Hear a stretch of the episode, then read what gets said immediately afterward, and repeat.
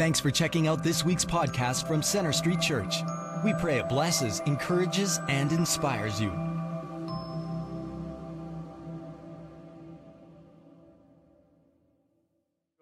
We have a guest speaker with us this morning. His name is Jason Ballard. And I first heard about Jason many years ago as a passionate student in high school, rallying uh, students to pray for their school. And I heard about this, and this started a movement across the lower mainland in BC and spread throughout to the interior of BC. And since that time, Jason has been passionate about introducing people to Jesus, passionate about prayer, passionate about rallying young people to follow Jesus wholeheartedly. And he has been doing that, uh, involved in a local church himself, and he is an associate pastor at Christian Life Assembly in uh, Vancouver. He also works for Alpha International and travels the world training and equipping people to use the Alpha course to reach out um, to others with the gospel of Jesus Christ. He is married to Rachel, has three children, and uh, loves the local church, loves Canada, and wants to see churches all across our nation fulfill just their calling before God to advance the gospel here in Canada. And so we're just so happy to have you, Jason, with us this morning. So let's give him a warm Centre Street welcome, shall we? Thanks, buddy. Appreciate it, man. It's kind. Well, hey, good morning, you guys. Are you doing all right? Man, I have just loved my time here at Centre Street so far last night um, and this morning, and then to be with you today and this evening is so exciting. And um, I don't know if you guys know this, but Centre Street is famous across Canada. And uh, you're famous for your love, you're famous for your generosity. And there's gossip amongst the church in Canada about this church that so generously gives to missions and the cause of Christ locally and around the world. And so I just, it's an honor to be with you. And I guess I know that sometimes you just don't know what it is that you're part of when you're in it, you know what I mean? But it's such a special place. And there's, so, so thank you for your generosity. Thank you for your love and for the way you've encouraged the body of Christ. I read it last night, but there's a verse that came to mind when I thought about you guys. I don't know if I have it marked anymore. I do so we're good. Um, this isn't the text I'm going to teach on, but it's just, it's just a verse that came to mind when I was thinking about Centre Street. And I marked it with a note from my daughter, Mary, that said, Feel better, Daddy. Get well really fast. I love you, Mary and Millie. He, she signed for her, her sister as well. And there's the artwork for her. Anyways, it marked this verse that I wanted to read to you guys. Uh, Philemon, uh, verse 4 says, I always thank my God as I remember you in my prayers, because I hear about your love for his holy people and your faith in the Lord Jesus. I pray that your partnership with us in the faith may be effective in deepening your understanding of every good thing we share for the sake of Christ. Your love has given me great joy and encouragement because you, brothers and sisters, have refreshed the hearts of the Lord's people. And it's a special thing to be here on Canada Day because um, this is a church that captures the heartbeat of a nation. And God is on the move in Canada. He is. I have the privilege of working with church leaders across the country. And is it true that there are many churches closing? Yes. Is it true that there are pockets where it can feel discouraging and like things are on the decline? Absolutely. Is it, do we feel the cultural currents changing in Canada as the moral perspective in the nation around us is shifting? Absolutely.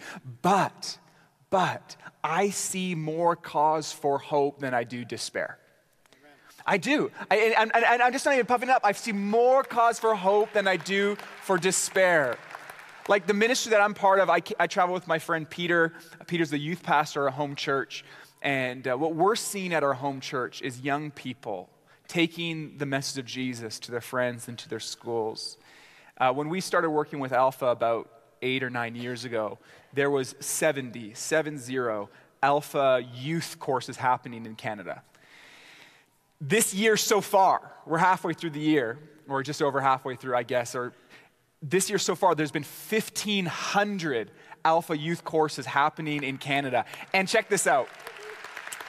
Many of those, hundreds of those, hundreds of those are student led, happening in or in the proximity of a school. Not everyone's allowed to do it in the schools, they're doing it at coffee shops and in homes, and we love that. Because it's not about being in the school, it's for the students. But there's hundreds of student led expressions of Alpha. Last year, over 109,000 people did Alpha. It's an amazing example, but it's not the full picture. This isn't just one thing. I see across the board new churches. I just was chatting with a friend who leads a denomination um, in Atlantic Canada. And every church in the denomination, it seemed, has been on decline. And they finally reoriented themselves around church planting. And they just planted their first church in the denomination a while. And it's exploding in Halifax, Nova Scotia. This new, young, dynamic church. And it's revitalizing this denomination. I mean, there's so much cause for hope. And I think the best days for the church in Canada are ahead. And here's what I believe I believe um, that the way in which we're going to see we're going to see the move of God that our heart longs for a move of healing and justice and mercy and love that's restoring families and communities and taking orphans and placing them in homes and seeing people's lives changed by the gospel. That movement, it's not going to be led by a dynamic speaker or one single church or one denomination. It is going to be the hands and feet of millions of followers of Jesus moving from being a spectator of something that might have happened to being a participant. And that's what I want to talk about today. I want to talk about how every one of us is invited to participate. The text we're going to look at is in Mark chapter 2. And um, it's a story about a group of guys that brought a friend to Jesus on a mat, and they rip a hole through a roof and they lower him in front of Jesus. And in front of the crowds, we see this one individual have this profound encounter with Jesus. And I think one of the things that we're meant to see, we're going to look at a lot of different aspects of the text this morning, but I think one of the primary themes we're meant to see is that it's possible to, it's possible to be in the crowd as a spectator and miss the opportunity that this unique guy has the opportunity to encounter Jesus personally. That's possible to be in a room like this, even hearing the message of Jesus and songs sung about Jesus and hearing testimonies about what he's doing, but just participate and miss the opportunity to encounter him personally. And in a similar way, it's possible to be in the crowd watching as somebody gets healed and miss the opportunity that these four guys get to have of partnering with Jesus in seeing their friend healed. I want to show you a picture of my kids. I don't know if you guys have that at the back handy, um, but this is my wife and my kids. My wife's called Rachel. Hudson is my best buddy. He's the boy there. He's turning five this July, and Mary just turned three, and she wants. She's already talking about her birthday party for next year. She's told me she wants to have a donut parade birthday party. Does anyone know what a donut parade birthday party is? Because I'm trying to figure that one out. Um, I just have this like picture of like me holding a bunch of donuts, and I don't know what to do. We're gonna figure it out. We've got a, almost a year, and then Millie turns one in July, and um, Hudson, I'm teaching him right now. Um, do you remember stop, look, and listen? Do you remember that? Like if you're if, if he's running up towards a curb, I say, Hudson, you got to stop. It's always good to stop. You don't want to run into the street. It's just good advice. Um, stop, and then you look. I say, Hudson, then you look and look down both ways, and then listen. Stop, look, and listen. And that's good advice when it comes to crossing a street or walking into a parking lot after church. But I also think that's a deeply profound spiritual discipline that we can all adopt. Because we as Canadians are addicted to a form of busyness. There's so many things vying for our attention at any given moment and just a mix of our human nature and the effects of millions and millions of marketing expressions around us. We just have one thing after another and one need of our own to attend to after another. And we're always going from one thing to the next, to the next, to the next. And it would help us when it comes to joining God, moving from a spectator to participant, to pause, to stop a few moments in our day, to look around and see the needs around us and then to listen to the Lord and say, God, what are you up to around me? To stop, to look, and to listen. And even for me this morning, waking up, i have got my sermon on my mind, and okay, okay, what, you know, what do I need to tweak this morning after what I said last night? And I'm thinking about this, and I'm going to get ready, and then I'm trying to text my wife at home, see how the kids are doing, and all these things. And I can find myself almost all the way up to the platform this morning and not having asked the Spirit, What are you up to today? Right? And and I'm supposed to be a godly person. But isn't that isn't it just crazy? So I just remember in the first service there's a beautiful violin and cellist playing, and I just there's this moment where it's just music, and I just pause and it's like, okay, Lord. Sorry, I, I mean I prayed for his help and his power, but I didn't stop and look around and listen and say, God, what are you up to in this place? And you know what's so amazing? When we stop, we look and listen, we realize that God is on the move around us. God is on the move in Calgary. He is. On your street, in your workplace, in your school, and in your family. And we are not the initiators when it comes to participating, we're joining in on what God is already doing. He's healing, He's saving, He's revealing Himself. And there's an invitation for all of us to join God, to give up whatever it is that we're pursuing, whether it's business fame or popularity or success or comfort, those things that will never satisfy. Give those up and join God in the renewal of all things. Anyways, let's read the text um, because that was a longer introduction than I had budgeted time for. So, it's really good to be with you guys this morning. Uh, I think they've got the text available on the screen, so you can read along with me. Uh, it's Mark chapter 2, and it says this. I'll read it all the way through, and then we'll pause and go through specific verses and see what the application might be for us today. It says this. It says, A few days later, when Jesus again entered Capernaum, the people heard that he had come home. They gathered in such numbers that there was no room left not even outside the door. And he preached the word to them. Some men came, bringing to him a paralyzed man, carried by four of them. Since they could not get him to Jesus because of the crowd, they made an opening in the roof above Jesus by digging through it, and then lowered the mat the man was lying on. When Jesus saw their faith, he said to the paralyzed man, Son, your sins are forgiven. Verse 6. Now, some teachers of the law were sitting there thinking to themselves, Why does this fellow talk like that? He's blaspheming. Who can forgive sins but God alone? And that is such an important question. And every human being on planet Earth has to wrestle with that question Who can forgive sins? Verse 8 Immediately Jesus knew in his spirit that this is what they were thinking in their hearts. And he said to them, Why are you thinking these things? Which is easier to say to the paralyzed man, Your sins are forgiven, or to say, Get up, take your mat, and walk? But I want you to know that the Son of Man, now the word Son of Man is one of Jesus' favorite nicknames for himself.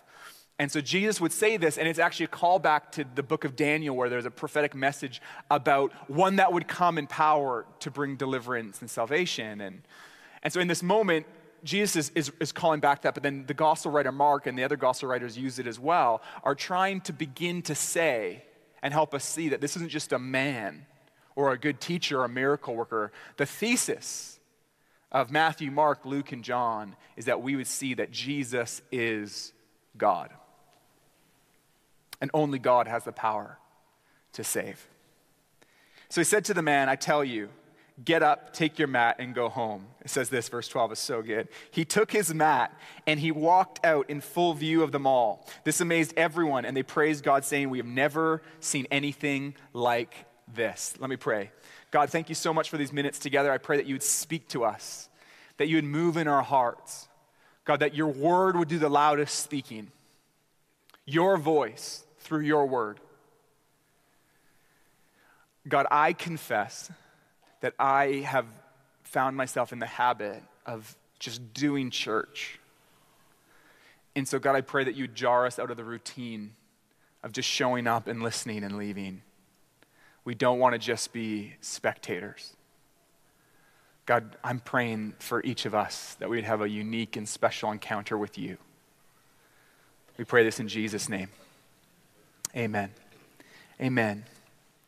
I want to start at verse 1 and 2. Says this It says, A few days later, when Jesus again entered Capernaum, the people heard that he had come home. They gathered in such large numbers that there's no room left, not even outside the door, and he preached the word to them. So, what we have here is Jesus has come into this town that he's been to before, and he's gathering in the home of somebody. It's probably not a huge home, but so many people, and it's not a big town. So a number of people have come, and it's so packed that you can't even get in. There's a guy who has a physical paralysis, and their friends want to bring him in, but they can't because the place is so packed. And so it makes me want to ask the question why is it so packed? Why is the place so packed? And the answer is that he is in verse 1. He returned again to Capernaum, meaning he had been there before. And what did he do last time that he was in this town? Well, we can look at Mark chapter 1 and we can see that he was healing the sick, that he was casting out demons. We can suppose that he was teaching. This is what he did.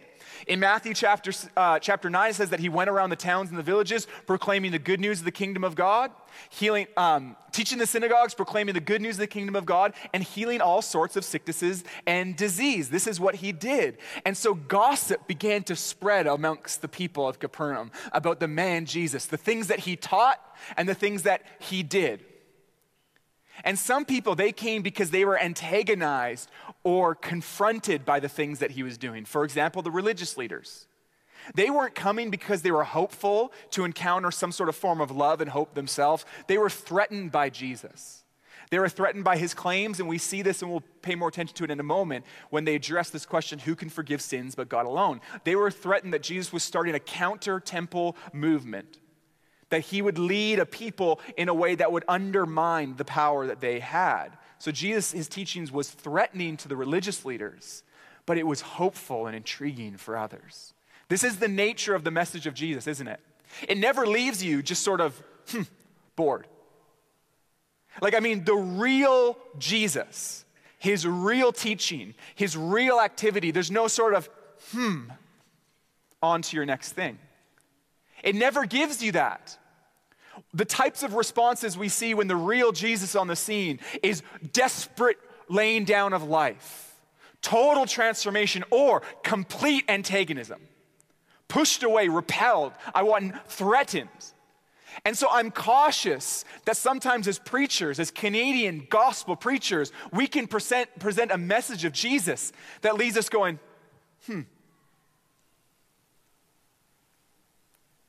I'm cautious of a church that leaves people going, hmm, indifferent. Indifferent. But gossip was spreading through Capernaum because of the healings. You see, you can imagine like a mom or a dad in this town, and they have a son who's sick. Mark chapter 1 says that he was healing people. So you can imagine your son or daughter left one morning and then came home healed. Could you imagine that? Some of you guys have kids that are sick. And the thought of the one that you love coming home healed or transformed, you wouldn't be able to keep quiet about it. You wouldn't be able to stop talking. What happened, son? I met this guy, Jesus. He prayed for me, and now I can see. And so the gossip of what God had done, what Jesus had done in this town, began to spread.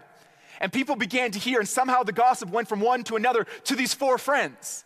And these four friends, all they had was a hunch that last time Jesus was here, people were being healed. I wonder if we got our friend to Jesus, if he too could be healed. They had a hunch, a hope, maybe just maybe if we get our friend to Jesus. And it makes me wonder what is the gossip about Jesus in Calgary? What is the gossip about the kingdom of God in Canada? Because you better believe that people are getting information about Jesus through media sources and all sorts of cultural commentaries that don't reflect the real Jesus. They're not hearing the stories that we might hear. So the gossip of the kingdom of God, from the miraculous to the mundane, must be on our lips. We need to learn to let the stories of God's goodness spill out.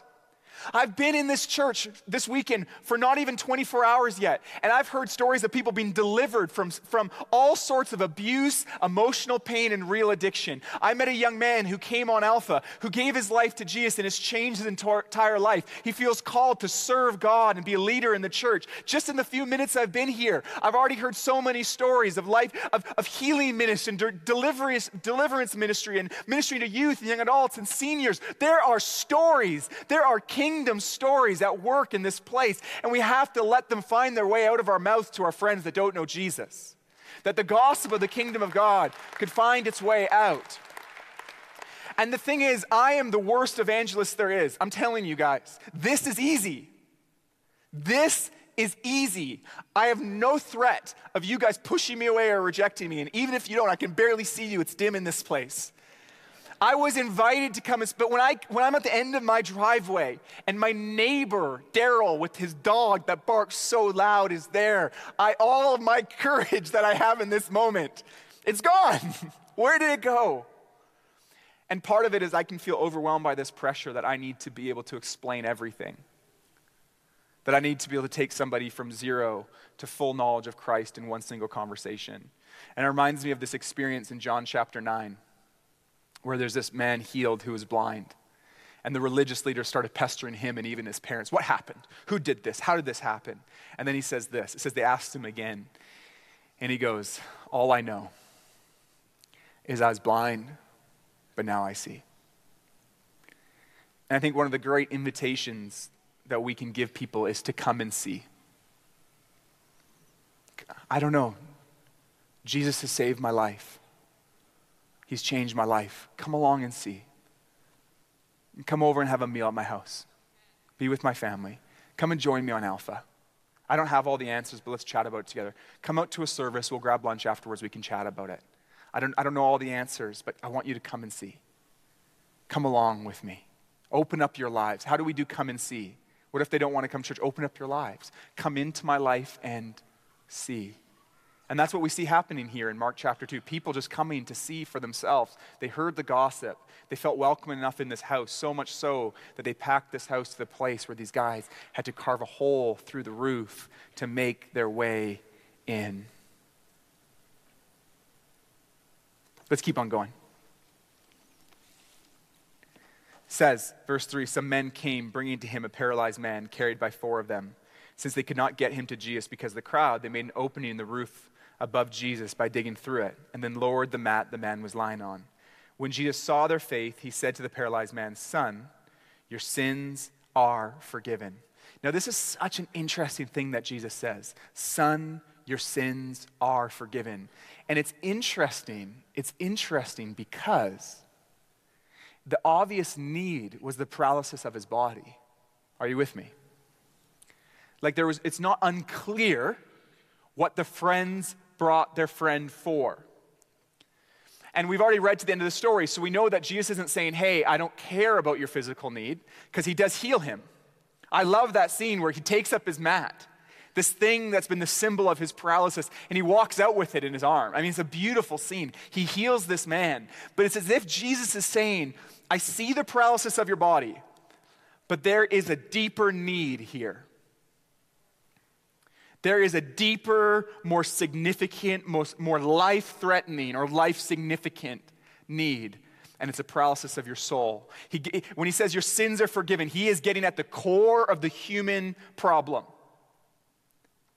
is that we have been fractured from our Heavenly Father. We were made to have a life giving relationship with God, and sin, it disconnects us from God. And so when Jesus is saying, Son, your sins are forgiven, He's inviting this guy to be reconnected with God, completely separate from some sort of temple system or religious exercise. You can be connected with. I mean, it's an incredible invitation. Jesus is saying there's a deeper need. There is a deeper, more significant need. I, um, one of my favorite stories we heard in 2013, we launched the very first Alpha Youth series. And there was a church in Richmond, a Chinese Anglican church, that was doing Alpha. And there was about 20 high school students doing it in the basement of the church. And they went through the whole course, the discussion, all the stuff. They, they did the Alpha Weekend, which is emphasis on the person and work of the Holy Spirit and prayer ministry. They came to a talk that was on healing. And at the end, these students said, Well, let's give it a try. Let's pray, let's pray for each other. And there's one girl who had scars up and down her arms from self harm. And self injury is, is way too common amongst young people today. The stats, they're staggering. And I, I'm very under equipped to explain the whys and the nature of what's going on, but it does speak to a deep emotional heartache that people are experiencing. that They feel so disconnected from the pain that it somehow becomes a more viable option to, to, to experience the acute pain of self harm to somehow bring about a relief from the deeper emotional pain. So she had scars up and down her arm. on both arms. And it they said that as some young people began to pray for her, they watched as the scars on her left arm began to disappear. And then over the next week, the scars on the other arm began to disappear. And I've been, yeah, it's amazing. It's amazing. It's amazing. I know some of you, you're skeptical of these stories, and it's, it's, it's okay to be skeptical because I was skeptical, so I had to ask. I had to, I had to call the youth pastor. Is this a true story? He said, Yeah, it's true. We, I've seen, I saw the scars before, I saw them after. And since this time, I've heard of two other stories in British Columbia of young people having their scars healed at a Baptist youth camp called Camp Qwanoes. A girl with scars on her arm healed. Now, I've prayed for so many young people that have scars from self harm, most of whom not healed. But do you know what I love about this story? I love about this story is the fact that the God that heals the scars on her arm is the God who's most interested and most committed to healing the scars on her heart. In fact, it wouldn't be enough if he just healed the scars on her arm. It wouldn't be enough. And God, he never settles for surface. He always wants to go to the, the deepest need. In your life, the deepest need, your soul need. That's what Jesus came to do. That's what the cross was about. That's what his life, his death, his resurrection and ascension and the sending of his spirit is all about. That you may be filled with God in a life giving way. Sin that once separated no longer. That you may have an intimate relationship with Him. And that in the infilling of the Spirit, you may also be sent out to extend and be an ambassador, a witness of what you've experienced, to participate in His plan of bringing healing to others. I got to tell you this what this story is not saying what the story is not saying is that there's somehow a relationship between this guy's physical paralysis and his sin. I want to make that clear. Sometimes it's a misunderstanding about this text. That perhaps, uh, okay, the reason is, and people, people will teach this, the physical paralysis is connected, but if you want, you can just go to John chapter 9, and we've already been there. Um, that story about the boy who was healed. At the beginning of the chapter, the disciples asked the question we were just addressing says this As he went along, he saw a blind man from birth. His disciples asked him, Rabbi, who sinned, this man or his parents, that he was born blind? Verse 3 Neither this man nor his parents sinned. But this happened so that the works of God might be displayed in him. And I really believe that gives us a theological um, support to disconnect that premise that would assert that this is about a connection between his sin and his physical paralysis. This is about Jesus saying there's a deeper, more profound need. And I've been thinking about this idea of the deeper need, the sin need.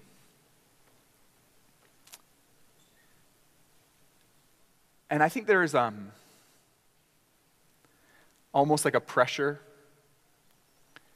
in the Canadian context, even on Christians, there's like a, a worldview pressure to say, well, maybe, maybe all that people need is just community.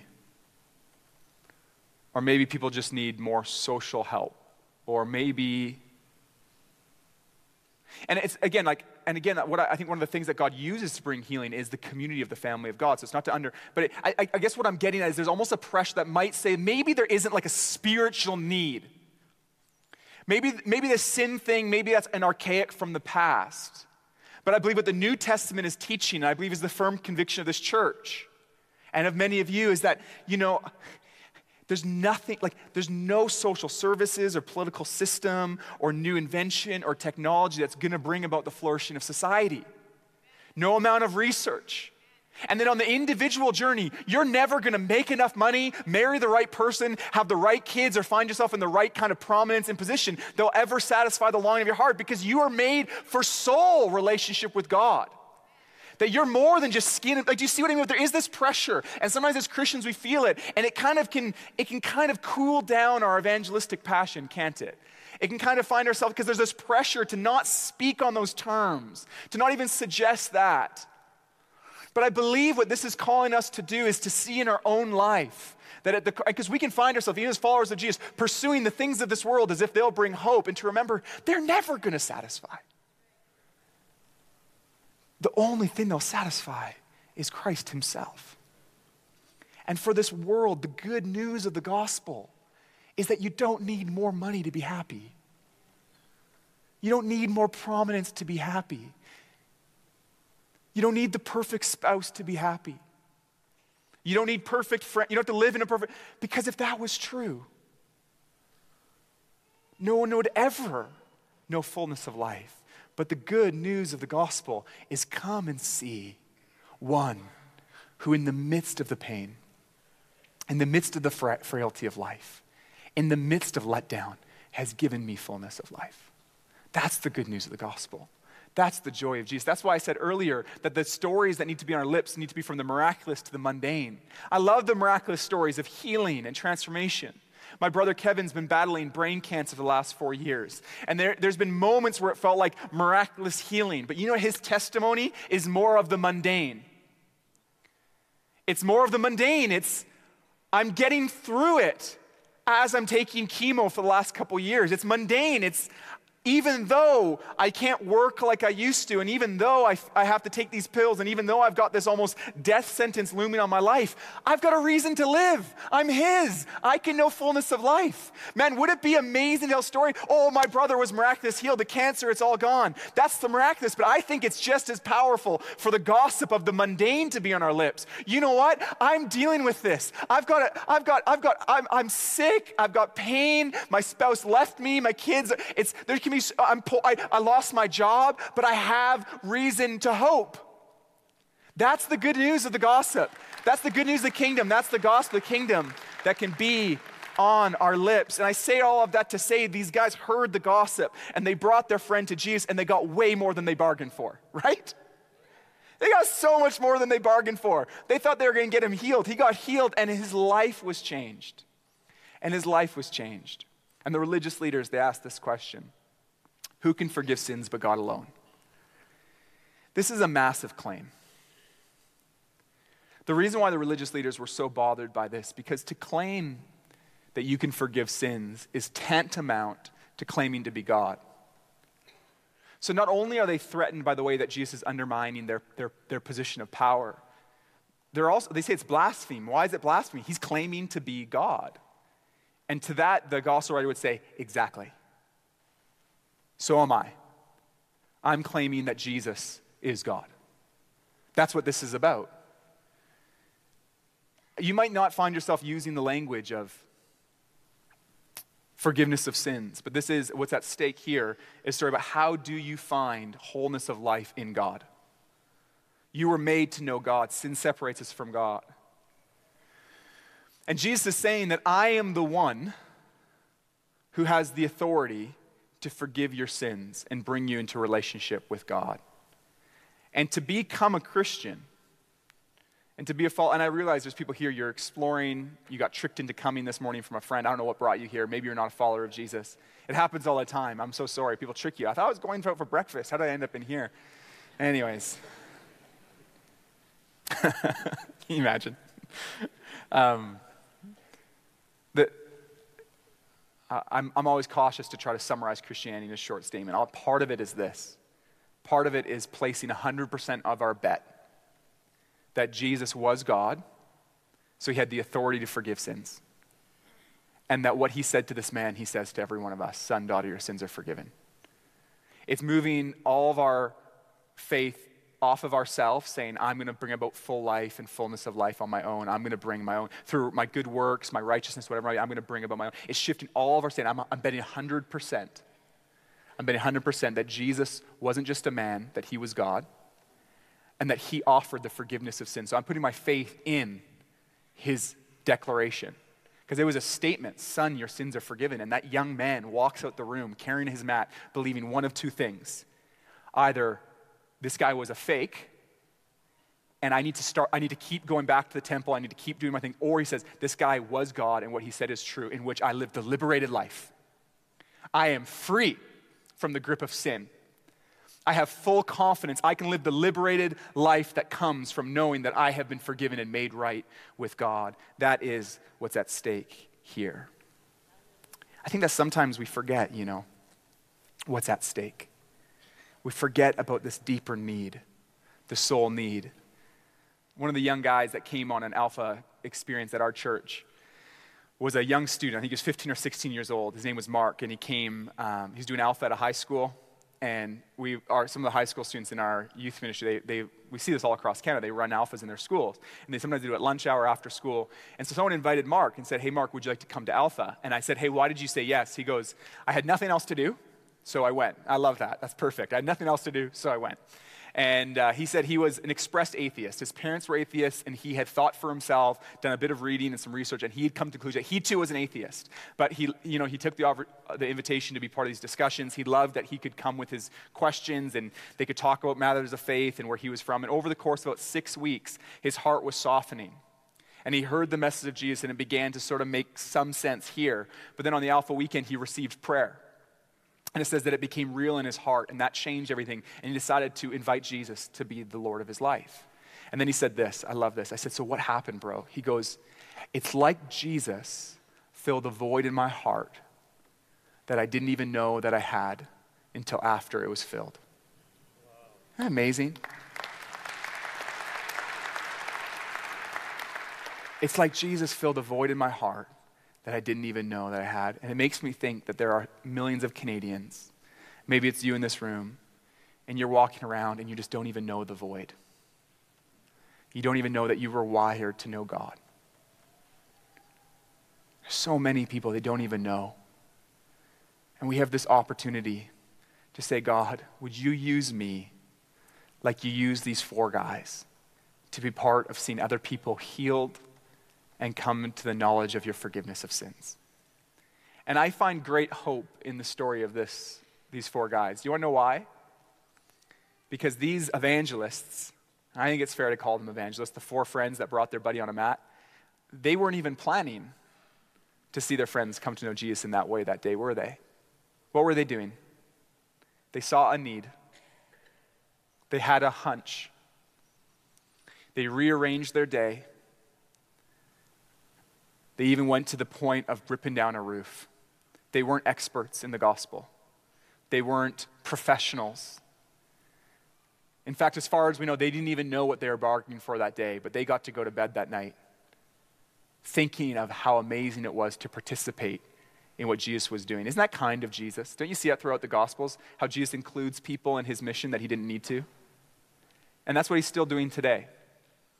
He's not looking for the most educated, the most talented, the most well connected. Listen to this. He's not even looking for the most moral. He's not. He's not looking for the most moral. He's looking for willing hearts that would say, God, I don't want to be a spectator in the things that you're doing in Canada. I don't want to just be a spectator in the things that you're doing in Calgary. I want to participate. How do we participate? I think it starts with stopping and looking and listening. Slowing down enough in our day to say, God, where are there needs around me? What are you already up to? How can I participate? For me, my journey in joining God began by making lists of my friends that didn't know Jesus and just praying for them every day. And what just began to happen in my life is I began to partner with God, even in a spiritual way, as I saw Him softening their hearts but just began to change my eyesight as I saw my friends in my high school a little bit differently. And then I see as, you know, since high school, I find myself, I've moved, I've found myself in different ways, and I see how life has a way of insulating me from people around me. And so now my prayer is, God, would you help me find myself in proximity with those that are far from you? Like that it's not enough for me just to be casual, but I've got to actually like rearrange the business of my schedule to make moments to find myself near to those who are at need just this, this last month, um, Peter, myself, and a few others, we've just gotten involved with a, a recovery home called Wagner Hills for guys coming out of addiction. And one of the reasons we've got involved with a Thursday night program there, and it's been so life giving for us, but one of the reasons why I signed up to be part of this Thursday night thing is because I had thought, because my heart's been open to be connected to those on the margins, I had thought that eventually it will just happen, but I realized that just the way of our suburban or urban lifestyles, we can so insulate our lives that I didn't accidentally find myself near to the poor or the marginalized or those far from. I had to, I had to actually pause long enough and begin to actually change the rhythms of my life so I could come close. And I feel nowhere near where I want to be on this journey.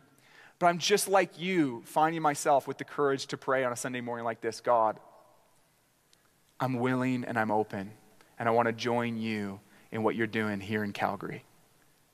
That was my prayer this morning. You know what my prayer tomorrow morning will be? God, what are you up to in Langley? That's the suburb I'm from. Tonight I'm flying home. I'm going to pray for your city on my way out, and I'm going to land into Vancouver, and I'm going to be so happy. I love Calgary, but God's called me to Lower Mainland. And I don't know how long I've been called there, and I don't know how long you're called here. But if God has you here today, He has you here for a purpose. I believe that. I believe that. How do we end? How do we end today? Well, I want to pray. Um, I just want to take a moment for us to posture ourselves before the Lord and just say, God, how might I respond to the message this morning? And so, if you're comfortable, would you maybe bow your head and close your eyes? Nothing magical about that posture, but maybe even open up your hands before God. It's just kind of like a posture of humility that say, God, I'm open. And would you just begin to pray, God, how might I, might, how might I respond this morning? What do you want to speak to me? And we'll just take a minute. And uh, if, if you're all right with it, I'm going to just pray and invite the Holy Spirit just to come and, and just begin to speak to us and fill us with his power and his love. And even if you're here and you're not a follower of Jesus, I just invite you, if you're open, just to begin to say, God, if you're real, would you reveal yourself to me? And one of the signs of that could just be opening up your, your hands before God. It's just a symbol of your heart. Say, God, I'm open. I don't, I don't know, but I'm open. So, Holy Spirit, you're here. God, you live in the hearts of your people and you come uniquely when we gather, but I also pray that you just come even now in more power, that you'd speak to us, and that you would fill us afresh. There's a few things specific I want to pray for, but I just want to give maybe 20 seconds just, just of silence, just to welcome the Holy Spirit and let Him begin to speak to each of us. Holy Spirit, would you just move in this place?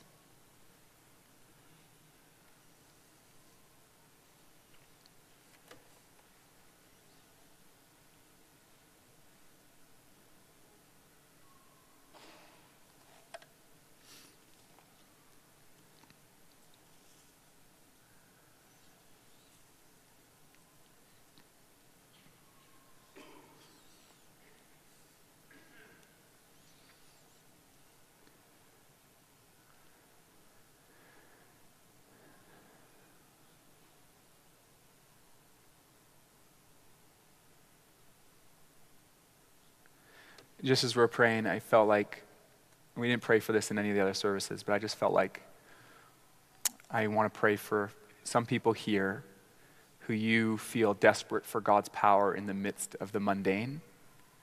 And what I mean by that is that you you're very aware of the burdens of life. And when I was even just talking about a, a, basic testimony of having joy in the midst of trials, you found yourself saying, I don't even know if I have joy. I'm so burdened by the things of life and things going on in my life. I need to know that mundane miracle of God's peace and presence in the midst of what I'm going through. Um, I don't know if you guys do stuff like this at this church, but gonna, i want to do it. If that's you, can you just shoot up your hand? I just want to pray for you. If you just say, I just need to, yeah, there's hands all over. Just hold it up for a second, just a little longer. Just if that's you, I just want to just pray. If you just can, just hold up for a moment. I'll pray really quickly. God, you see each of these hands that are just saying, I need to know the miraculous presence of God in the midst of my life right now. Yeah, God, I ask for supernatural breakthrough, healing if they need it, restored marriages, financial provision, whatever the miracle is. But God, even now, I just pray that the peace of your spirit would just come and meet right with them where they're at. That the testimony of their life would be in the midst of it all in the midst of the trials of life, I knew my portion was in the Lord. My sustainer was Jesus. And the peace of the Holy Spirit ruled and reigned in my life, even though the seas were raging around me. And so, God, I just pray for each of those in it right now that the story of their life would be the faithful presence of the Lord never left my side. And would you comfort them? Uh, Holy Spirit, come alongside them right now with your peace. In Jesus' name, amen. Amen. Amen. Um, the other ones I want to pray for are just those of you, you're not a follower of Jesus. And this morning you want to move from being a spectator. You've been in church, maybe, maybe it's the first time, we've been in church a lot before, you've heard the message. Um, but you're saying, I don't want to just be in the crowd. I want to have a personal relationship with Jesus. There are uh, prayer ministry team members that will be here at the front. Um, I know Pastor Kent and others would love to meet with you if any questions. But if that's you, I just want to lead you in a very, very quick prayer. And essentially, there's no magic recipe, there's no magic words, but it's through faith in Jesus' finished work on the cross that we can actually move from just being a spectator to intimate with Him. And the whole idea that we can be close to Jesus seems so scandalous. How could I? Come close to him. And that's the beauty of what jesus has done is he's broken the barrier. He's forgiven us our sin and invites us to come close. And so if that's you in your personal walk with jesus you want to move from being a spectator to having a personal friendship with him why don't you just, i'll just pray in short stanzas so there's little gaps for you to grab hold of the words that i pray and you can make them your own in, in your heart if you want. And uh, you, you just pray after me if you want just a whisper in your heart. You say dear jesus today i want to begin a personal friendship with you. I heard what you spoke to the man 2,000 years ago Son, your sins are forgiven. And I just receive that offer in faith today. Forgive my sins, make me a new person, and draw me into relationship with you. I've heard about you, I've heard songs about you. But today I want to make you the Lord of my life. I want to make you the main thing, the number one. Fill me with your Holy Spirit. Come and live in my life and never leave me. In Jesus' name, amen. Amen. I'm going to pray for one thing and then I'm going to hand it back to Kent.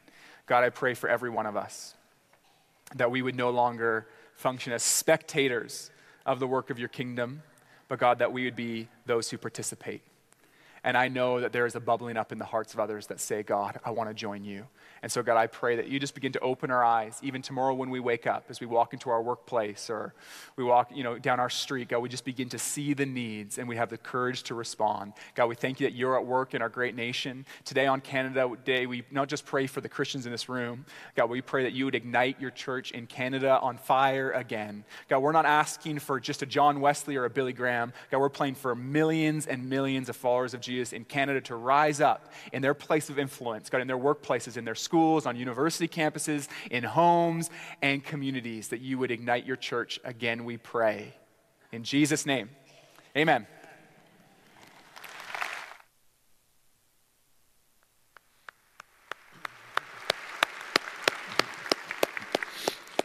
You know, when God's word is preached and taught, the Bible is a living word, right?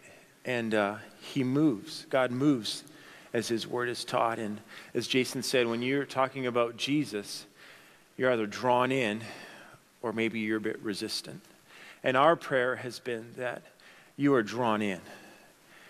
What I'm trying to say is don't leave here without spending a few moments in prayer, in your seat with someone you came with on your own. If you sense God by His Spirit doing something in you, uh, we have prayer partners that will be here up at the front. We'd love to pray with you and agree with you pray with you that you step into fully what Jesus is calling you to do, even today. And as we all leave this place, this building, I want you to read above every exit. And what it says on there is you are now entering the mission. Now you are engaging with Jesus in his mission.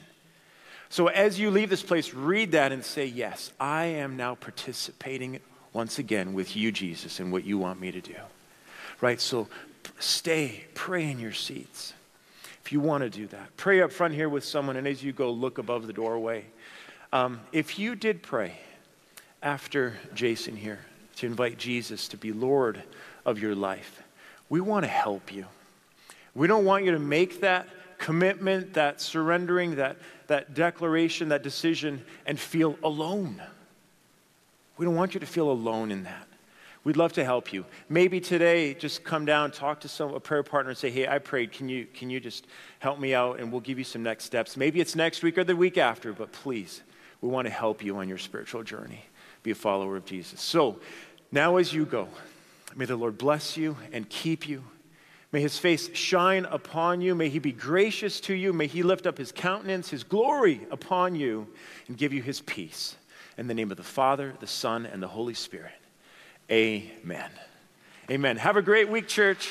We'll see you next week. Thanks for listening. We hope this message has impacted you. We'd like to challenge you to take it one step further and get connected. For any questions or prayer, please visit our website at cschurch.ca. You can also like us on Facebook or follow us on Twitter.